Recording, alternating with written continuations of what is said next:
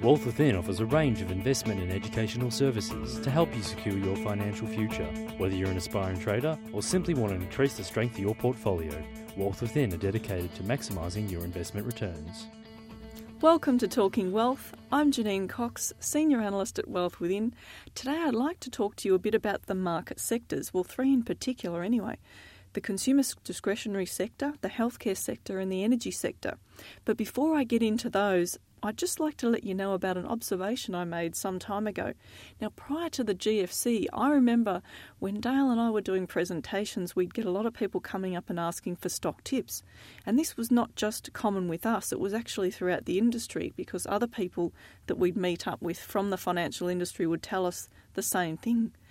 Post the GFC and the big correction that occurred, that this is happening a lot, less frequently. However, it still does occur, and I had someone ask me this recently. Firstly, I'm not able to give personal financial advice. Secondly, it's not in someone's best interest to take stock tips anyway, because they could be completely taken out of context. For instance, I mean, there may be a stock that we like right now that we think's likely to rise for another three or four weeks before it has a reasonable correction. Now, for someone who's planning on holding it longer than a period of a few weeks, this is not necessarily a stock that they want in their portfolio. And how are they going to be able to manage that stock depending on what it does post that time? So, in reality, people are not doing the right thing by themselves in asking for that. I remember hearing a saying once, and it was give a man a fish and you'll feed him for a day, but teach him to fish and you'll feed him for life. And that's the philosophy that we have here at Wealth Within. So, with that in mind, if you want to look for stocks that might be you know up and coming maybe over the medium term then the idea is to go and look at the bigger picture first. So go and look at some of the sectors and see how they're performing. And a really simple measure is to have a look at or one way of doing it could be to have a look at what the sectors have done in the previous year. Now that could be the calendar year or it could be the financial year and see whether the sector's been down because in a lot of cases any particular sector may only be fall, falling for one to two years before it has a reasonable rise. And let's just look at a couple of examples. Now, the retail space, for instance, I mean, that fell by about 8.3% in 2010, that's the full year, 23% in 2011, and as at June 30 this year, it was up by around 5.5%. Now, sometimes if a sector's been falling for a few years, it can indicate opportunities, but I wouldn't be rushing into the consumer discretionary sector just yet. As we outlined in an article that we wrote for the ASX recently, I think it was earlier this year, went out in their newsletter, um, we talked about the consumer discretionary sector and a few of the stocks in that sector.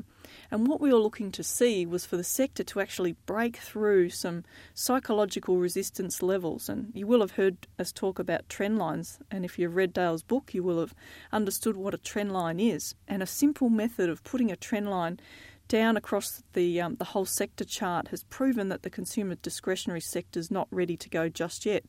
So you know, but that could be one for the watch list the healthcare sector, um, we've seen that in 2010 it was uh, up by around I think 2 points. 2.06%, down 11% in 2011, and so far this um, this calendar year it's up 15% as at June 30. Now it's gone up further than that since then, and a lot of that has been due to a stock called CSL, which some of you may be familiar with. Now this can often happen where the sector uh, looks like an underlying stock because of the weighting of that particular stock in the sector. And as you know, that CSL is a big company. I mean, it's in the top 20 on the market, and it holds, you know, a significant percentage of the healthcare sector. And so you would expect the chart of the healthcare sector to look like CSL, and it does. But I mean, this uh, sector's been going up seven consecutive months without a decline we've seen, and 13 months up from the 2011 low. Now, someone might say, oh, look, the healthcare sector looks really good, and it does. However, after it's been rising, history proves that rising for that amount of time, eventually there will be a pullback on, in the sector. And looking at the chart right now, it could be pretty close to happening. So, you know, we're, we're just watching the healthcare sector. I think medium term it's a really good area to be in, but um, in terms of specific stocks, remember this is not about stock tipping. My idea is to actually get you to look at these particular areas, and then it's up to you to to you know get the knowledge and the te- and know the te- have the techniques to be able to pick the particular stocks. The energy sector is another example. Now, in 2010, it was actually pretty flat for the full for the whole year. Um, 2011, it was down 22 percent, and as at June um, 30, it was down by about 6%. So the energy sector's really been hammered. Now, remember a few years ago, the energy sector and gas and um, oil, they were all the talk, and this was going to be, um, gas particularly, was going to be the thing that helped and, and pushed along the Australian economy. Well, now there is has been a lot of development in that area and it's moving ahead, not as fast as what some people thought. However, this particular sector has been languishing, and you just have to look at stocks like Santos and Woodside. If you look at a chart, a monthly chart of those stocks, if you can get onto an online broker and and bring up the the charts, and there's no point looking for say the last three or four months or six months. You've really got to look over the last five years to really appreciate what's been happening and, that will just give you a really good indication for what the energy sector looks like um, overall. It's been very volatile and it's been falling away and testing support. So this could be one to watch over the next, you know, six to twelve months um, for, you know, maybe for 2013. So these are the sorts of things that you can be looking out for by just looking at what the performance has been over any 12 month period for particular sectors and comparing them, and um, learning how to apply trend lines to a chart, a simple methodology which you can get in Dale's book, which is available online.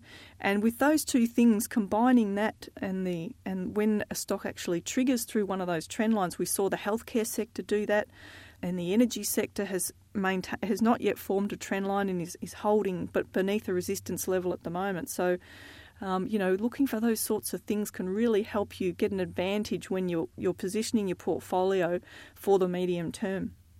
I hope you enjoyed my discussion today. I'm Janine Cox, Senior Analyst at Wealth Within. Bye for now. Talking Wealth was brought to you by Wealth Within. To learn how you too can maximise your investment returns, call 1300 ShareTrade